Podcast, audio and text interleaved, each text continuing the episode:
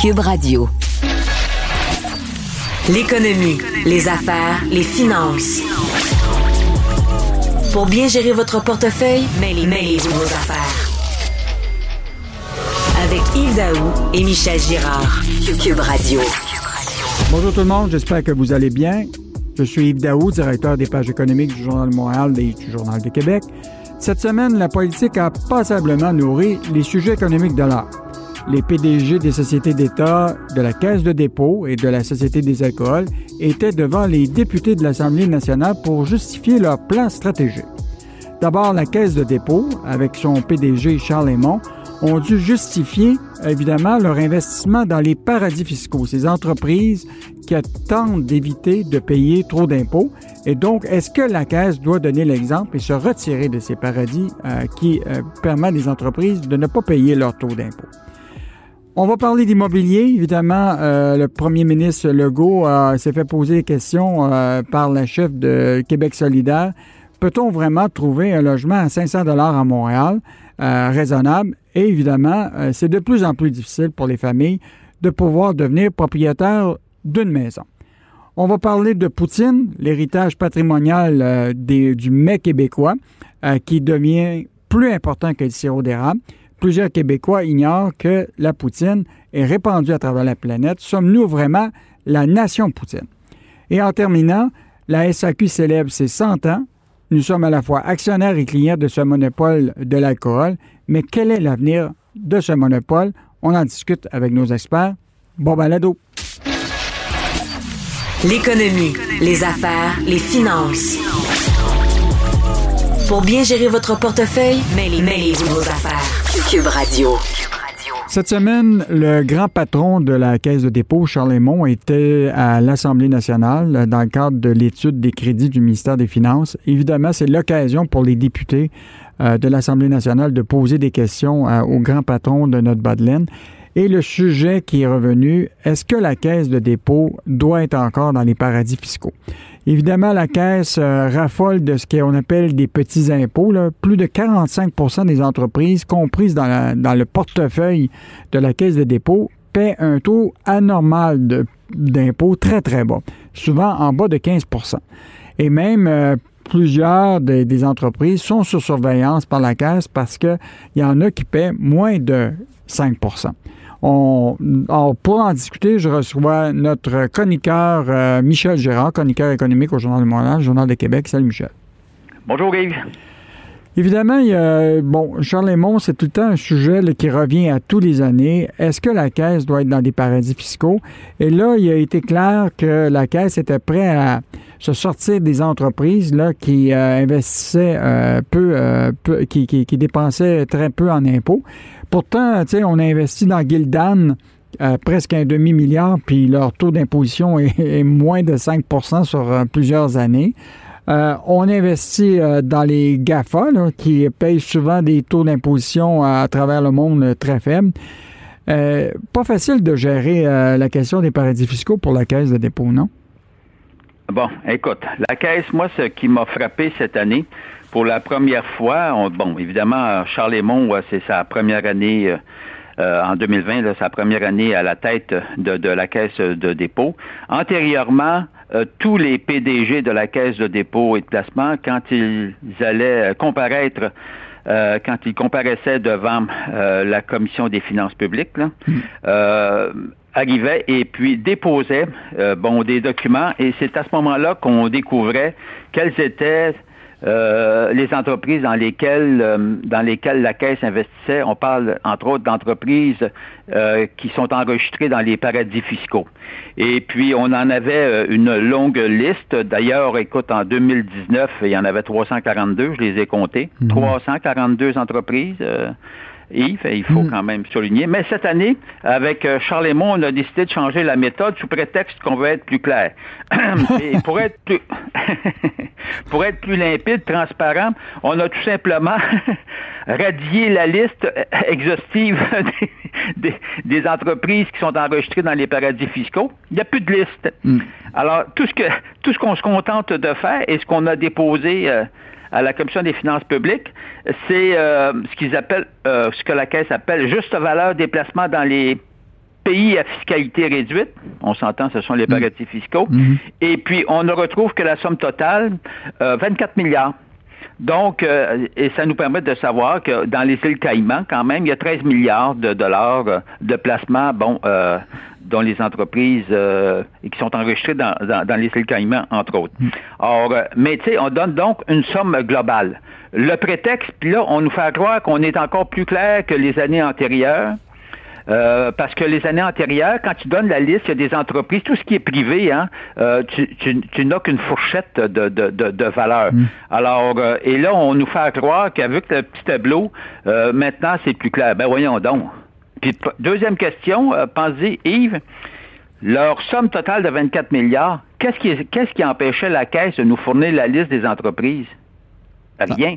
Je vais te dire pourquoi, moi, qu'ils font ça. C'est parce qu'ils veulent éviter que des journalistes curieux, curieux mm, comme mm, ceux de notre bureau d'enquête, se mettent à, regarder de près telle ou telle entreprise euh, enregistrée dans les paradis fiscaux et puis euh, et puis se mettent à fouiller, à, fouiller les dossiers pour savoir euh, c'est qui ces entreprises-là, qui, qui sont derrière. Alors, fait que là, évidemment, quand tu regardes le rapport annuel de la Caisse de dépôt, tu retrouves toute la liste des, milliers d'entreprises, euh, ça dépasse les mille sûrement, euh, dans lesquelles euh, la Caisse investit, mais t'es pas, tu comprends-tu, tu le nom, tu sais pas où est où est implantée cette entreprise-là, où elle est, elle est enregistrée. Alors, je trouve, moi, la caisse qui se vante toujours de grande transparence, alors je trouve que c'est un accro, justement, à la transparence, de ne plus publier cette liste exhaustive des entreprises enregistrées dans les hmm. paradis fiscaux. Puis en plus, on a retiré de la liste, imagine-toi, on a retiré du calcul des placements de la caisse dans les paradis fiscaux les entreprises qui supposément payent euh, de l'impôt ailleurs dans les pays où elles sont également, où elles ont des activités. Donc, tu n'as même pas le portrait complet en plus. Hmm. Mais ce qui est fascinant de la discussion que les députés de l'Assemblée nationale ont eu avec euh, justement Charles Raymond, où ce que, dans le fond, il disait euh, il va mettre sous surveillance les euh, entreprises dont le taux effectif d'imposition est en bas de, de 15 là mais il y a demain pas moins qu'on réinvestit dans, par exemple, des compagnies du CAFA, dont les Amazon, les euh, Google, etc., pour lesquelles la, Caisse veut profiter du rendement boursier de tout ça. Et ça, euh, c'est toutes des entreprises qui payent à peine 1,2 d'impôts effectifs. Euh. donc, euh, on est un peu, euh, tu un peu bicéphale, là-dedans. C'est qu'à la même temps, on veut du rendement sur des titres qui vont rapporter beaucoup en bourse, mais en même temps, c'est toutes des entreprises qui ne payent pas d'impôts. donc, mais, mais, crée un enjeu bien difficile à gérer pour la Caisse de dépôt. Oui, non, mais c'est un fait. Mais cela dit, la question, c'est que nos gouvernements, les gouvernements à travers le monde luttent, mènent des luttes contre les paradis fiscaux, contre les entreprises qui utilisent les paradis fiscaux à toutes sortes, euh, de fins fiscales, évidemment. Mhm. sinon, si c'est pas à des fins fiscales, pourquoi tu vas, pourquoi tu vas t'enregistrer aux îles Caïmans, là? Pensez mm deux minutes, là. Faut pas mhm. nous prendre des caves, là. Bon, on n'est pas des tatas, là. Alors donc, ils font la lutte aux paradis fiscaux, puis là, tes principales caisses de retraite, dont la caisse de dépôt et de placement du gouvernement du Québec, ah, détient minimum 24 milliards dans les paradis fiscaux. Alors là, je trouve que ça lance un très mauvais signal. Ils font la morale aux grandes entreprises qui sont installées dans, les paradis fiscaux, mais tu laisses ta caisse de dépôt, évidemment, bénéficier des paradis fiscaux. Alors, regarde, il y a comme euh, une incongruité, une incohérence. On est avec Michel Gérard, chroniqueur au Journal de Montréal, Journal de Québec. Michel, je veux te parler euh, de ta chronique qui parle justement que, bon, on le sait, là, la Caisse de dépôt euh, a beaucoup de déposants, beaucoup de caisses de retraite. Là. Euh, évidemment, bon, dans un actif de 365 milliards, là, il y a 6 millions de Québécois et de Québécoises qui cotisent et ils sont bénéficiaires évidemment des, rendements qui, euh, qui viennent de la caisse, mais ils ont plus de 40 grands régimes euh, de retraite et d'assurance qui, euh, évidemment déposent leur argent à, la caisse pour donner des rendements. Et tu nous parles actuellement qu'il y a quelques-uns de ces déposants-là qui ont décidé de peut-être réduire leur cotisation à, à la caisse. Explique-nous ça. Ben oui. Alors, ce qui arrive, c'est que Notamment, il y a deux, deux, deux, deux, gros fonds là, assez importants. Premièrement, le régime de retraite des employés de la ville de Laval. C'est quand même hmm. un gros fonds. Et ensuite de ça, tu as le fonds commun là, de, de, de, placement des régimes de retraite de l'Université Laval.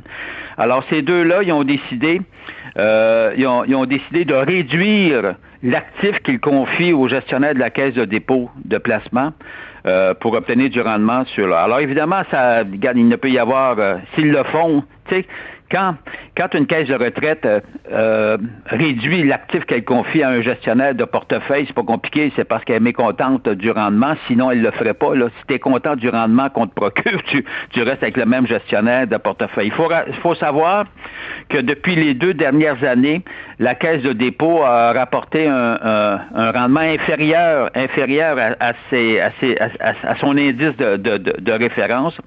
C'est le cas notamment en 2019 où elle a rapporté un rendement de 10, de 10,4% mais c'était 1,6 point de pourcentage de moins que son indice de référence à la caisse elle-même.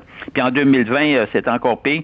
Euh, c'est un rendement de 7,6% mais c'est 1,5 point de pourcentage de moins que son indice de comparaison. Alors évidemment, puis ça, tu sais, quand tu regardes tous les gestionnaires de portefeuille, mettons que la caisse se situait pas dans, dans le peloton de tête, loin de là. Hmm. Alors, euh, donc, tu vois, et, les deux euh, régimes de retraite en question, donc de la ville de Laval et celui de l'Université de Laval, ils ont décidé de réduire, mais sensiblement, là, écoute, c'est, c'est, vraiment une baisse importante de l'actif confié euh, à la caisse. J'imagine que c'est parce qu'elles sont déçues. C'est sûr que quand tu les, quand tu communiques avec ces fonds-là, tu leur demandes la vraie raison. Euh, mhm. Ils patinent puis ils disent, tout ce qu'ils font, c'est qu'ils patinent. Ils donnent pas les, ils nous donnent pas les, vrais motifs. Mais voyons donc, si tu es content du rendement, tu changes pas, tu, tu changes pas tes positions, tu changes pas l'actif, tu confies à un gestionnaire, il va s'en dire. Il faut préciser Bon, là, c'est deux. Il faut dire que ça, c'est deux régimes indépendants, mm. parce que à la caisse de dépôt, euh, évidemment, tu as les régimes qui sont qui qui doivent absolument rester avec avec la caisse puis qui cherchent aucun autre gestionnaire. Quand je pense à Retraite Québec, quand je pense euh, au régime de pension des employés du, gouvernement du Québec, le fonds d'amortissement justement des régimes de retraite, le ministère des Finances, tu comprends-tu? Mm-hmm. Eux autres, tout l'argent, ils n'ont qu'un seul gestionnaire, puis peu importe le rendement du gestionnaire, ils vont le laisser, puis dans ce cas-là, c'est la caisse de dépôt. Mais tu as des régimes indépendants, comme ceux de, de Ville de Laval et régime de retraite Ville de Laval et celui euh, notamment de l'Université Laval, et qui, eux, sont indépendants. Donc, eux, ce qu'ils font, c'est qu'ils placent l'argent l'actif total de leur régime de retraite, puis ils choisissent des gestionnaires. Alors, dans ce cas-ci, ils ont décidé de réduire leur position face aux gestionnaires de la caisse de dépôt. Moi, je ben, Michel, ça va être surveillé. Moi, je pense que ces régimes indépendants-là, que ce soit par exemple la Ville de Montréal, les universités, tout ça, il y a demain pas moins que c'est l'argent public là, qui paye les salaires. Puis les, euh, il va falloir s'assurer que, bon, s'ils se retirent tranquillement de la caisse, qu'ils vont pas remettre cet argent-là dans des fonds euh, qui sont gérés, par exemple, des banques à Toronto. Euh, et donc... il faut, il faut préciser, Yves, que la Ville de Montréal n'est pas avec la caisse de dépôt. Ah, ça, c'est intéressant. Mais, on ne sait pas avec qui ils sont. Ben, ben là, je ne le sais pas, mais en fait, ça sera. On, on va, on, va, mettre un homme ou une femme là-dessus. on va surveiller ça. Hey, Michel, euh, merci beaucoup. Écoute, moi, je suis en train de faire mon rapport d'impôt. Et euh, évidemment, mon taux est assez élevé, là, de, de où ce que, dans le fond, c'est 50% Ça fait que ce que je vais faire, c'est que je vais installer un panier dans ma cour pensais que je suis dans un paradis fiscal, puis peut-être que j'aurai ben un, un, grand remboursement à, lors de, mon, euh, ma, déclaration d'impôt. Salut Michel, merci. C'était Michel Girard, chroniqueur au Journal de Montréal, au Journal de Québec.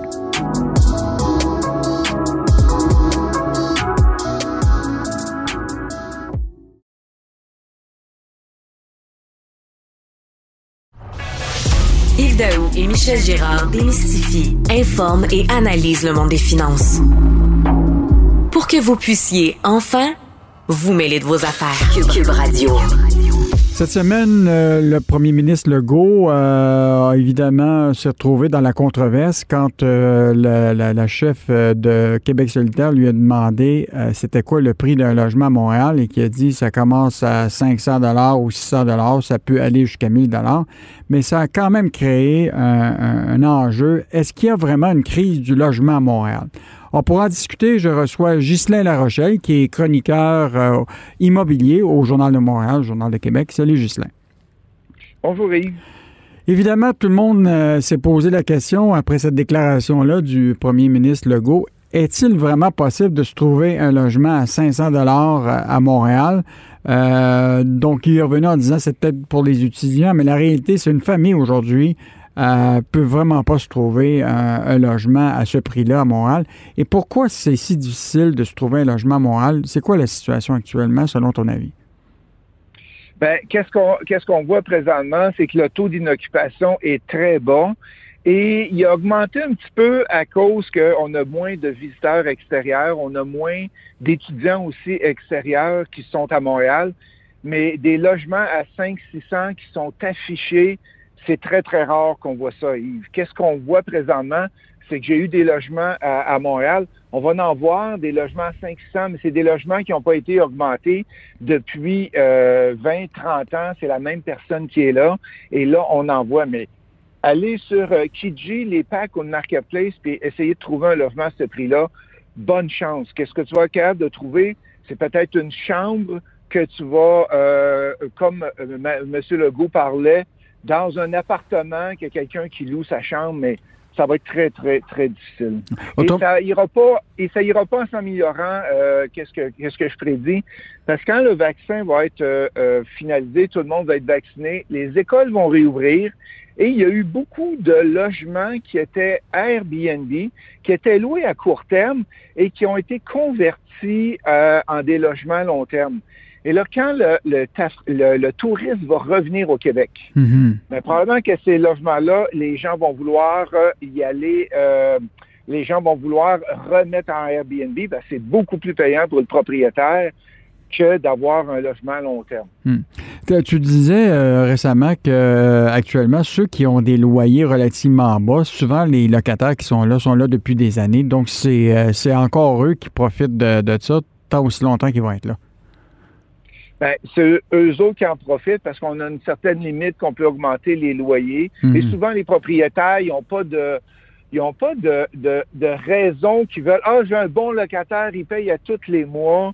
Fait que j'aime mieux avoir la paix que d'avoir euh, quelques dollars de plus par mois. Et c'est ça qu'on voit souvent dans les personnes un peu plus âgées qui ont des immeubles à revenus. C'est pas une business pour eux autres. Puis aime mieux avoir la paix, puis garder des logements un peu plus bas, puis euh, avoir euh, être capable de garder tout le temps le même locataire à l'intérieur. Nous sommes avec Ghislain Larochelle, qui est chroniqueur euh, immobilier au Journal de Montréal, Journal de Québec. Ghislain, évidemment, bon, si tu veux plus être locataire, évidemment, ton autre solution, c'est d'être propriétaire.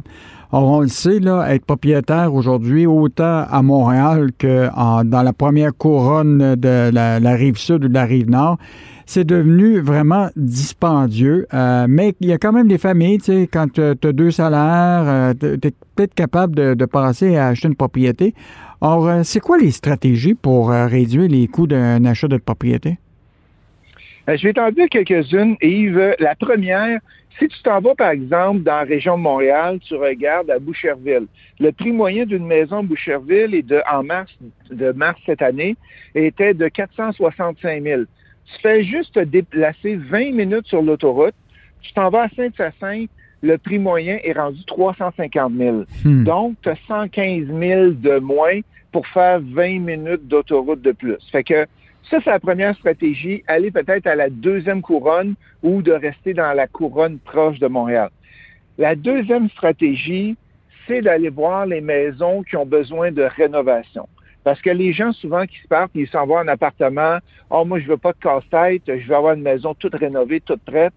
C'est sûr qu'il y a une, plus-value, il y a une prime à payer pour ce type de maison-là, parce qu'il y a quelqu'un qui a fait le travail et comme on sait, le prix des matériaux est très cher de ce temps-ci, donc il y a une surprime à payer.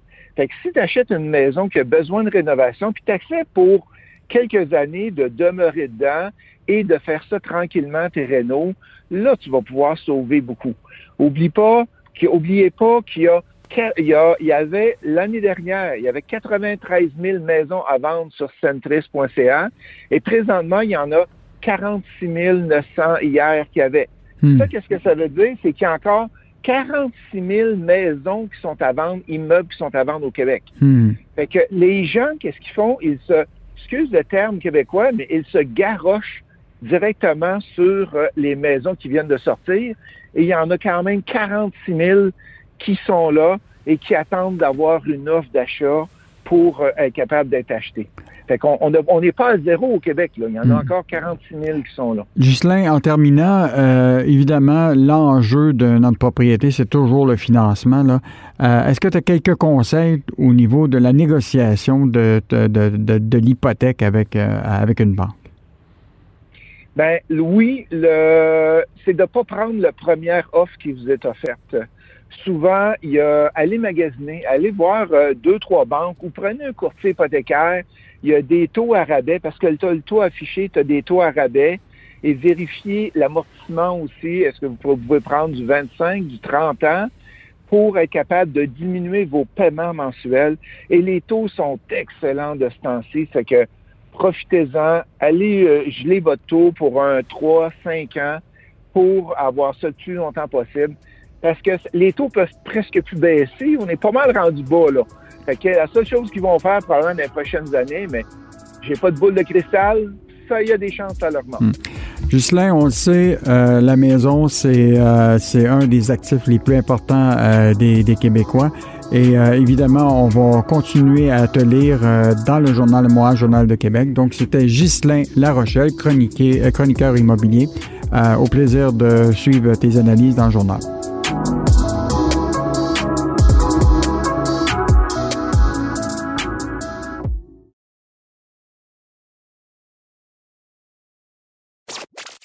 Pour que l'argent fasse le bonheur, mêlez-vous de vos affaires. Avec Yves Daoui et Michel Girard. On parle beaucoup de Poutine euh, de ce temps-ci. Même euh, hier, euh, je voyais une publicité de McDonald's qui met en évidence la Poutine dans ses, dans ses mets. Or, l'héritage patrimonial de la poutine est assez important. On parle même que ça peut être aussi important que le sirop d'érable. Et plusieurs Québécois ignorent que la poutine s'est répandue sur toute la planète. Or, sommes-nous vraiment la nation poutine?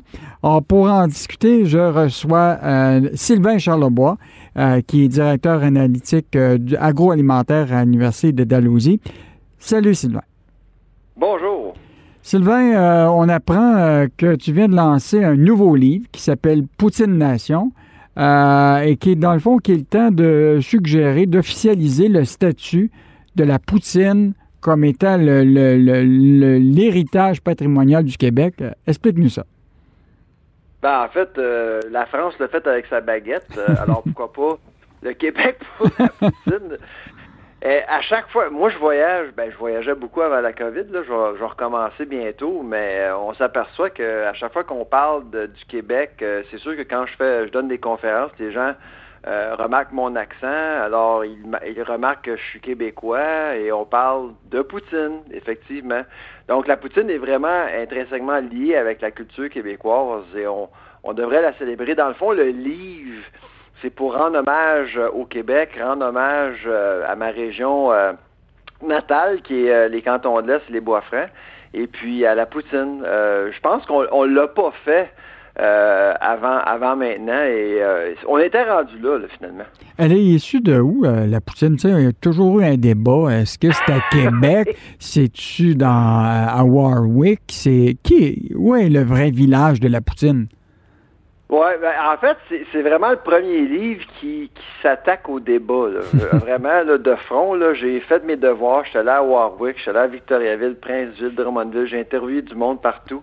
Puis la réponse euh, à ta question, Yves, c'est qu'il y, a un mélange entre Warwick puis Drummondville, finalement. En 57, c'est Fernand Lachance qui a été le premier à, vraiment... à a appelé ce plat-là poutine. C'était sur son menu en 57. Mais lui, il mélangeait le fromage et la frite, pas la sauce.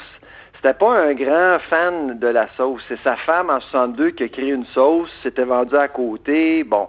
Mais en 64, à Drummondville, Jean-Paul Leroy, le propriétaire du roi Giuseppe, qui était saucier de formation, il a fait ses cours à Montréal.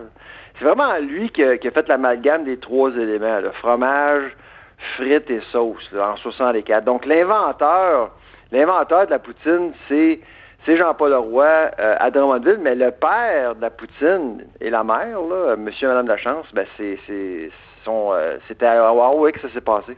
Est-ce qu'on euh, comprend que des mets qui deviennent des, des héritages patrimoniaux à, travers le monde, est-ce que ça vient souvent de petits villages? Pas nécessairement. c'est ce qui rend l'histoire de la poutine unique. Hein. Moi, je suis un gars de campagne. Et puis euh, de voir un plat comme ça être créé en région et s'imposer dans les grandes villes euh, plusieurs années plus tard, c'est quand même extraordinaire. Moi, dans le livre, je fais un parallèle entre, euh, entre la poutine et la pizza. La pizza de Napoli, là, son histoire ressemble beaucoup à la poutine. Euh, trois éléments importants, bon, sauce tomate, pâte et puis fromage. Et puis ça a été écrit, ça a été boudé par l'élite pendant longtemps, mais avec les années, la pizza a conquéri le monde. C'est incroyable. Et puis, ben, dans le fond, c'est un peu ça la poutine. Et on devrait, à mon avis, archiver cette, cet héritage-là, cette contribution-là. Ce qui a été difficile avec le livre, c'est de vraiment de reconstruire le contexte, pourquoi on a créé la poutine, comment, comment, pourquoi on a, on a fait ça en 57. Euh, c'était pas évident, parce qu'en région, évidemment, les gens archivaient pas tant que ça, là. Non. Hein. c'était pas facile, non. Il n'y avait pas beaucoup, beaucoup de notes, là. Hmm. Mais moi, j'essaie de comprendre. Euh, aujourd'hui, évidemment, la poutine originale, qui est la frite, euh, la sauce brune et évidemment le, fromage, là, en grains. Euh, mais aujourd'hui, euh, écoute, j'étais récemment à Fritalard, qui est une euh, boutique à Montréal, et je pense que j'ai vu au moins 30 variantes de poutine. Écoute, il y en a avec du smoked meat, il y en a avec. Est-ce que ça nuit à l'original ou, ou ça a un impact plutôt positif pour la poutine elle-même? Ben, c'est la rançon du succès. dans, dans, Écoute, dans le livre, là, je fais, je pars, j'ai fait un pèlerinage mondial de la poutine. J'en ai mangé partout dans le monde. Simplement pour démontrer que la poutine, c'est facile à trouver là, à cette heure. Là. Euh, je parle de, de, des États-Unis, au Canada, bien sûr, aux États-Unis, en, France, euh, en Australie même. Euh, à Cleveland, là, je sais pas si vas me croire, Yves, mais j'ai mangé de la poutine avec une sauce à base de, de vin et pour le fromage, on m'a servi une poutine avec du mozzarella en poudre. je niaise pas, là. Puis là, je me dis, est-ce que c'est de l'appropriation euh, culinaire? Est-ce que c'est correct? Puis je me dis, ben, coudon, peut-être. Tu sais, pour la pizza, là, on a, on a toujours créé la pizza hawaïenne au Canada. Puis mhm. quand on retourne en Italie, puis on leur explique qu'on a mis, euh, on met de l'ananas et du jambon sur de la pizza, euh, les Italiens sont offusqués, mais on l'a fait pareil. je veux savoir, le, mot poutine, est-ce qu'il a été breveté ou c'est devenu du domaine public? Ben, c'est dans, dans le dictionnaire depuis 2014, euh, Poutine, mais j'ai eu vraiment de la difficulté à comprendre l'origine. Euh, parce que évidemment, M. Lachance est décédé. Là. Mm-hmm. alors, je ne pouvais pas vraiment lui demander, mais je pense que j'ai reçu, j'ai entendu au moins six ou sept anecdotes. Ah, Conte-nous au moins une anecdote. Euh, pourquoi ça s'appelle poutine? Oui. Ben, en fait, c'est M. Lachance, quand euh, Jean-Guy Lénès est arrivé dans son restaurant pour dire Mets-moi le, fromage avec les frites ensemble. M. Lachance a répondu ben, ça va faire une vraie poutine. Mais je pense qu'il voulait dire pudding. Donc, un mélange d'éléments aléatoires. Là. Euh, c'est ce qu'on m'a dit à Warwick. Puis en, en 64, euh, au roi Giuseppe, ce qu'on m'a expliqué, c'est qu'il y avait un sous-chef, un sous-cuisinier qui s'appelait Tipout. C'est lui qui mélangeait les ingrédients, puis ils l'ont appelé Poutine. Ça, c'est les deux anecdotes qui reviennent le plus souvent. Hmm.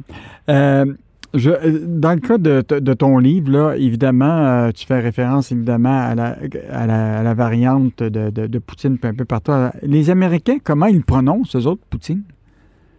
Poutine. Poutine, hein? Oui, Poutine, c'est, euh, comme, euh, puis c'est des, parfois, je vais l'avoir, je vais le voir inscrit euh, P-O-U-T-E-E-N, comme teenager, teen, Poutine. Hmm. Mais dans les autres pays à, travers le monde, est-ce qu'ils ont donné, mettons les Italiens, est-ce qu'ils ont donné un nom italien ou ils l'ont gardé? Non, non, c'est le, même mot partout. J'ai jamais vu euh, à part de la prononciation, à part de la façon de l'écrire, mhm. j'ai euh, toujours entendu la même prononciation. Euh, peut-être que le président de la Russie a aidé là, avec son nom, mais parce que ça fait quand même 20 ans qu'il est président de la Russie, mais, mais quand même, c'est un mot qui n'a pas, pas changé. Là écoute, euh, comme je disais au début, euh, hier, je voyais une publicité lors du match du, Canadien de McDonald's qui met en évidence la poutine. Donc, une multinationale qui met de l'avant un, produit qui est parti du Québec. C'est quand même un succès planétaire.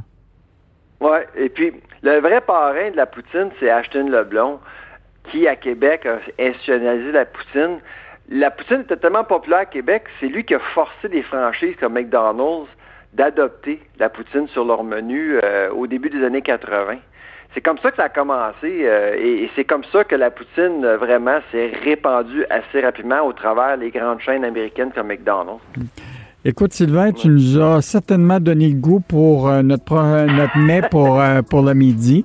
Euh, donc, on va se diriger probablement dans un restaurant pas loin pour se goûter une bonne poutine. Donc, c'était Sylvain Charlebois, qui est directeur du laboratoire en agroalimentaire de l'Université d'Alosier et qui vient de sortir un excellent livre sur Poutine Nation. et donc, je suggère aux gens de goûter à son livre. Donc, merci, Sylvain. Au plaisir. Au revoir. Au revoir. Bye bye.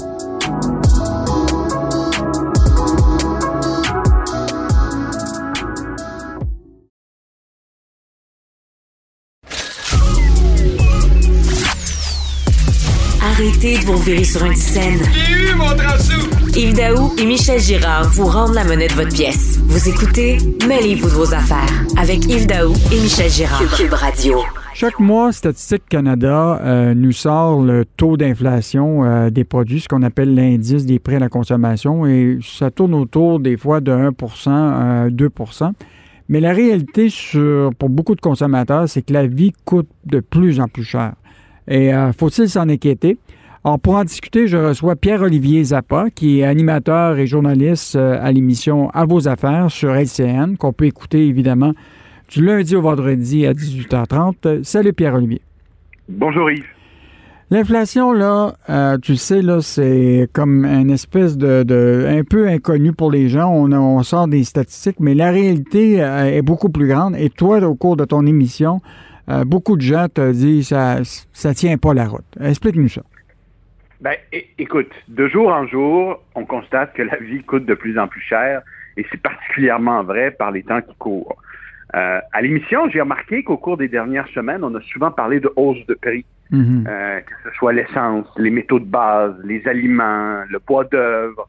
Euh, cette semaine, je me suis rendu dans ce qu'on appelle communément une cour à scrap, rencontrer des ferrailleurs qui me disaient, écoutez, on n'a jamais vu ça. Lorsqu'on on amène des voyages dans notre camionnette, on, peut en avoir jusqu'à 450 dollars avec vos vieilles laveuses, vos vieilles sécheuses pour récupérer les métaux.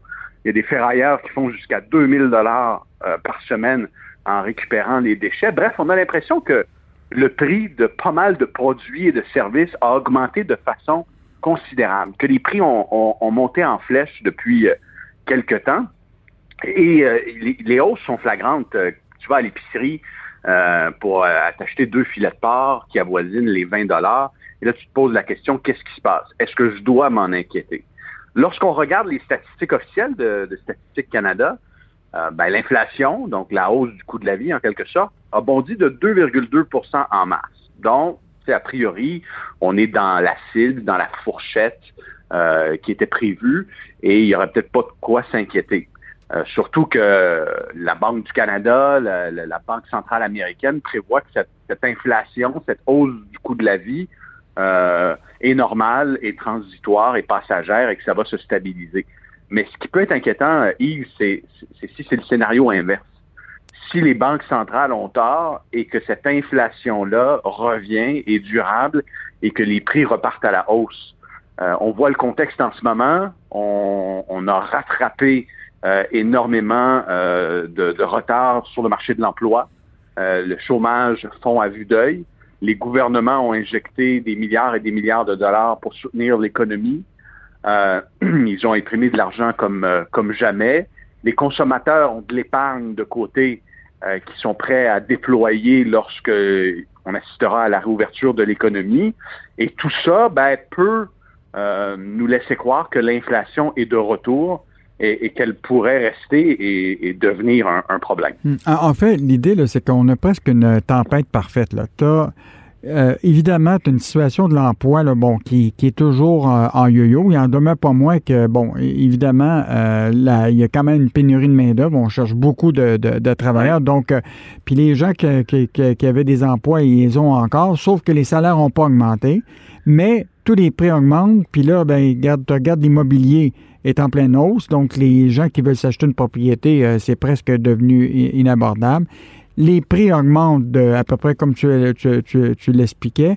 Euh, évidemment, les gens euh, ont peut-être des taux d'épargne, mais ils vont s'acheter beaucoup de choses, puis là, ils vont commencer à s'endetter.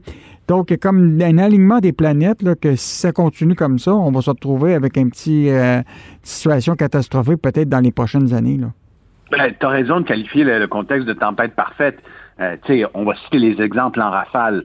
Euh, vous achetez euh, euh, de la viande de porc, ben, ça coûte énormément plus cher. Le prix a doublé mhm. parce qu'en ce moment, l'économie chinoise repart à vitesse grand V et les Chinois en importent des quantités astronomiques. Mhm. vous regardez le cuivre, qui est un métal de base. la demande chinoise est, est, hyper forte en ce moment. Les Chinois consomment la moitié de la production mondiale de cuivre.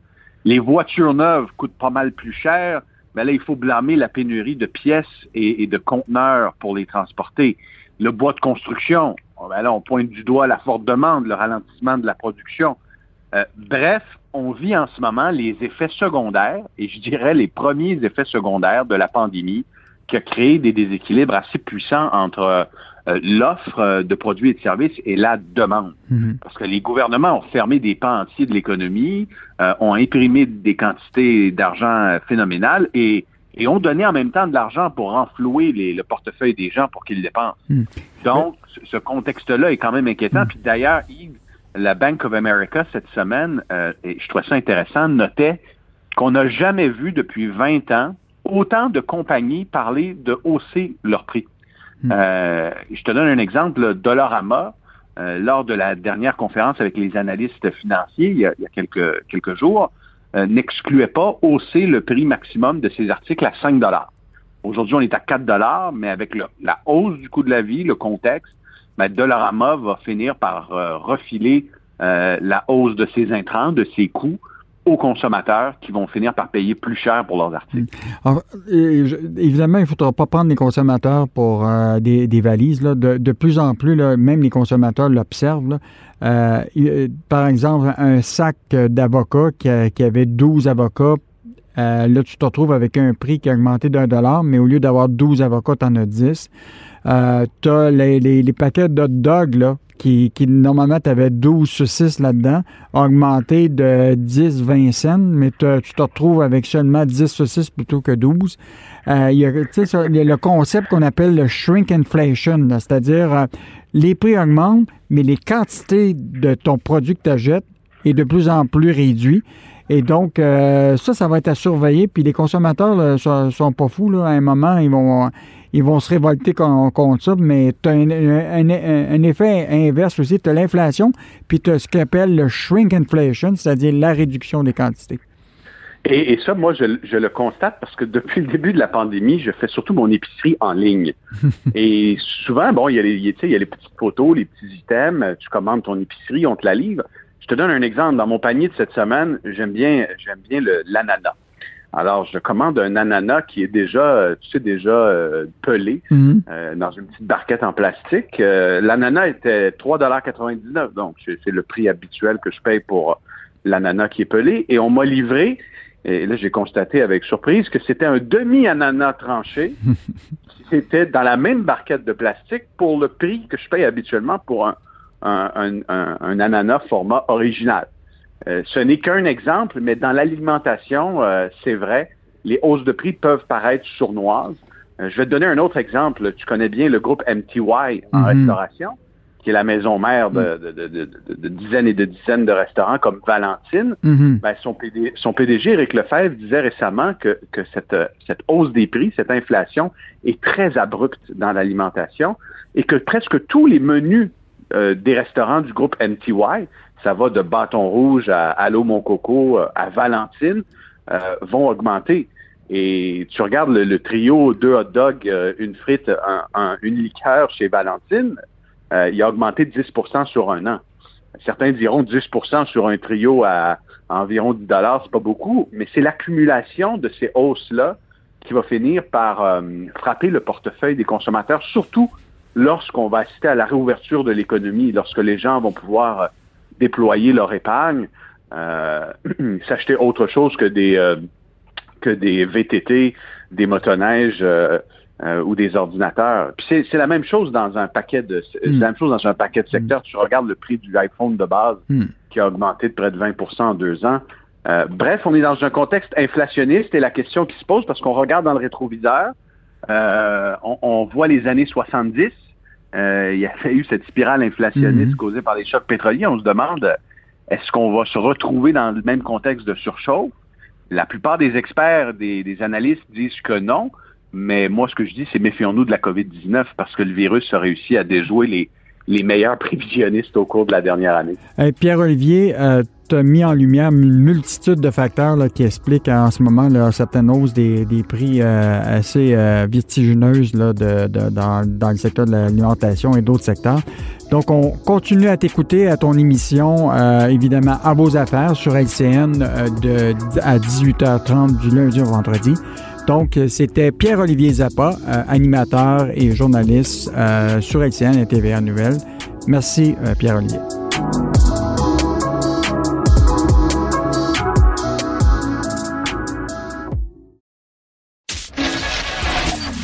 L'économie, les affaires, les finances.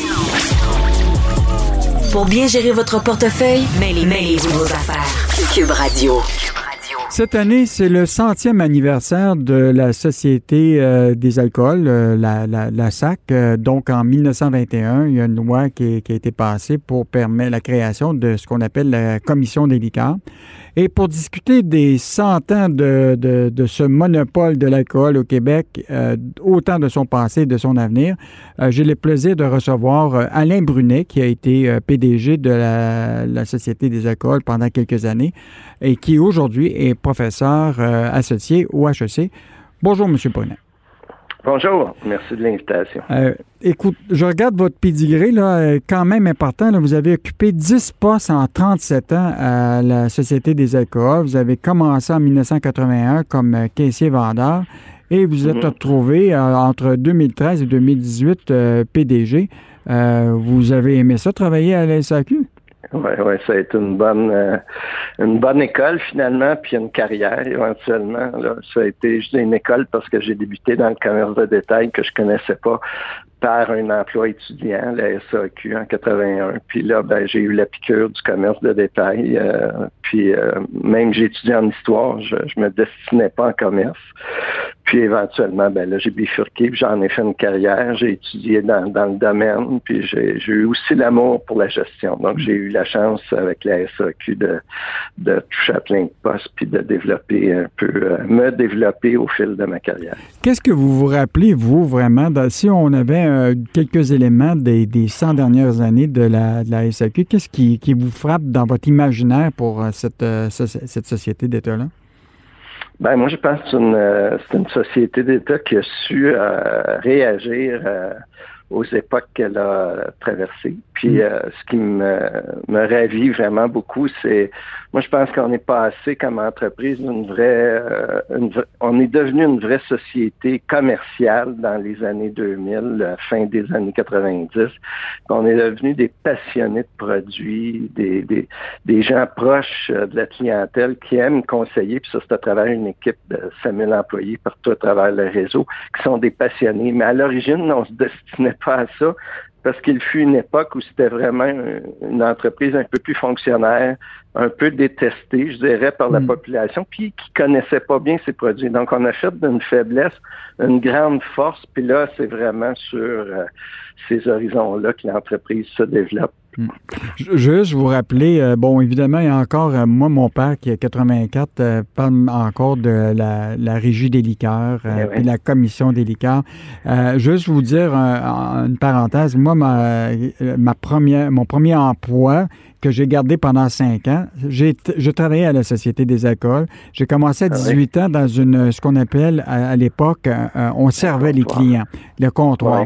Et, euh, et, je connaissais à peu près rien de... de, de, de je connaissais le beefeater et le gin. Euh, et, tranquillement, j'ai commencé à servir les clients, mais les clients connaissaient pas beaucoup le vin. Ils ramenaient tout le temps les mêmes, les mêmes euh, produits. Et quand on est passé, je pense, euh, j'ai travaillé un, an ou deux dans le, justement dans un comptoir. Puis après ça, on est passé au libre-service. Ça a éclaté. Les gens là, arrivaient avec des paniers parce que là, ils découvraient le vin. Est-ce que le passage au libre-service n'a pas été un un moment fort des centaines de la SAQ. Ben, oui, absolument. Puis ça, c'est, vous illustrez bien l'évolution des Québécois, puis la SAQ qui a su se mettre à la page, puis même devancer puis ravir les Québécois par la connaissance des produits parce qu'il y avait un intérêt. Les Québécois sont épicuriens. Puis vous savez qu'en 71, c'est la fondation de la Société du alcool du Québec comme on la connaît, puis c'est ça le libre-service.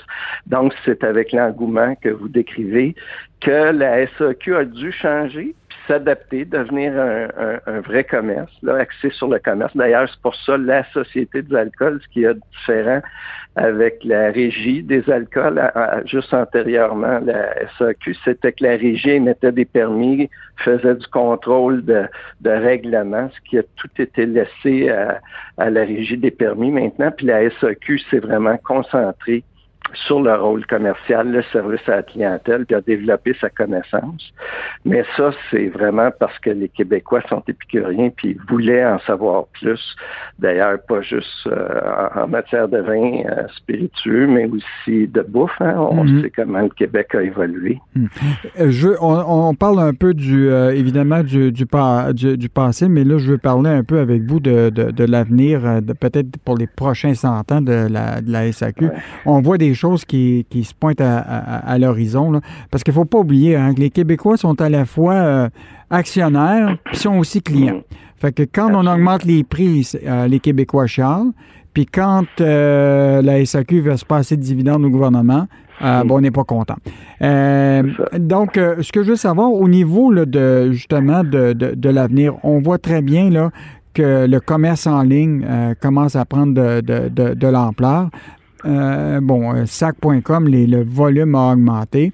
Euh, il y a aussi toute la question des produits québécois. On a vu l'expansion énorme des produits, l'achat local par les Québécois. Évidemment, la pandémie le, permettait. vous, là, vous voyez quoi comme les, les, tendances qui vont faire en sorte que la SAQ va encore prendre plus d'expansion au Québec? Oui, ouais. Ben, vous touchez là deux points importants, d'ailleurs, pas juste euh, pour la, la SAQ. Là. Moi, je suis de plus en plus impliqué dans le commerce de détail, dans, dans l'évolution de ces commerces. Bien, à la SAQ, ça s'applique aussi, c'est le commerce en ligne. On est vraiment, puis l'achat local. C'est deux hmm. grandes tendances.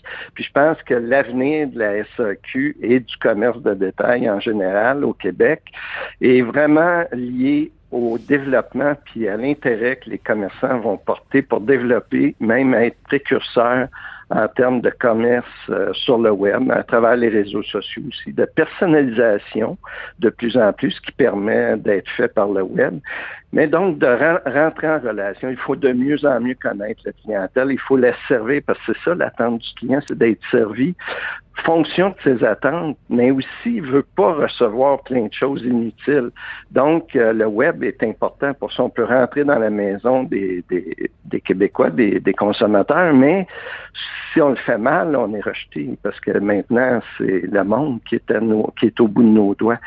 Donc ça, euh, le, la SEQ, hein, depuis euh, les années 2000, vend en ligne sur le web. Elle a été précurseur.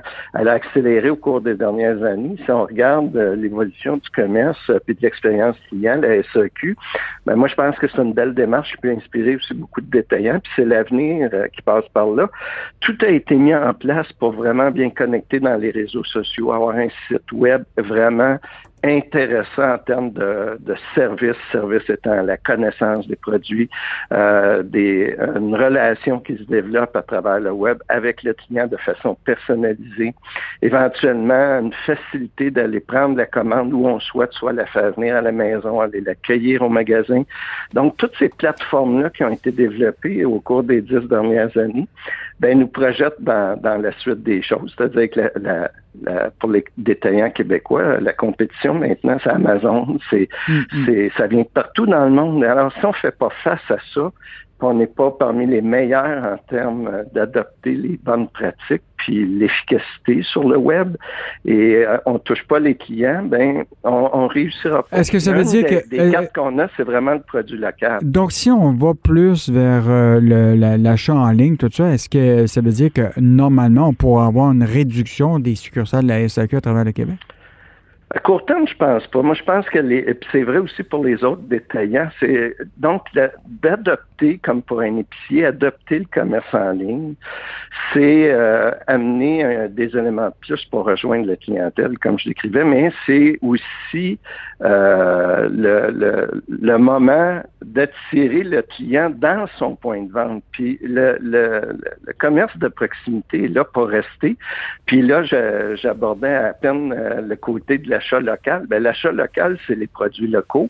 C'est mettre en valeur des produits dans un circuit court. Donc, c'est de la proximité. Et ça, ben, c'est des magasins physiques aussi qui permettent de faire ça, d'être situés dans les lieux localement, puis de permettre euh, l'exposition des produits, le contact, parce que ça aussi, ça va toujours rester le contact euh, l'expérience d'aller acheter des choses, de discuter avec un détaillant commerçant, puis euh, de, partager une passion, ben c'est humain ça. Puis je pense que ça va continuer. Là, on le voit moins à cause de la pandémie, mais tout ça va revenir sous une forme différente. Les magasins vont se transformer, mais moi je pense qu'il y a de la place pour les magasins. Puis euh, peut-être qu'il va y avoir un peu un ajustement au niveau du nombre de magasins, mais le, le, le, magasin local, puis l'achat local, s'inscrire dans un quartier ou dans une région physiquement avec des personnes, c'est là pour rester. Puis c'est même un avantage. C'est vraiment un axe de développement qui peut euh, nous permettre de, de de, personnaliser notre commerce. Donc, ça, faut pas l'évacuer. Bon, ben, souhaitons que les, les clients actuels ou les clients futurs euh, apprécieront toujours euh, d'aller à la SAQ ou acheter sur SAQ.com. donc, c'était Alain Brunet qui a occupé 10 postes euh, pendant 37 ans à la Société des écoles. Il a été PDG euh, de la société entre 2013 et 2018 et qui est aujourd'hui professeur euh, associé au HEC.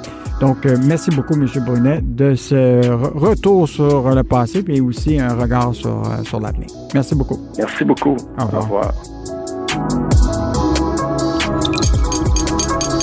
Cube Radio.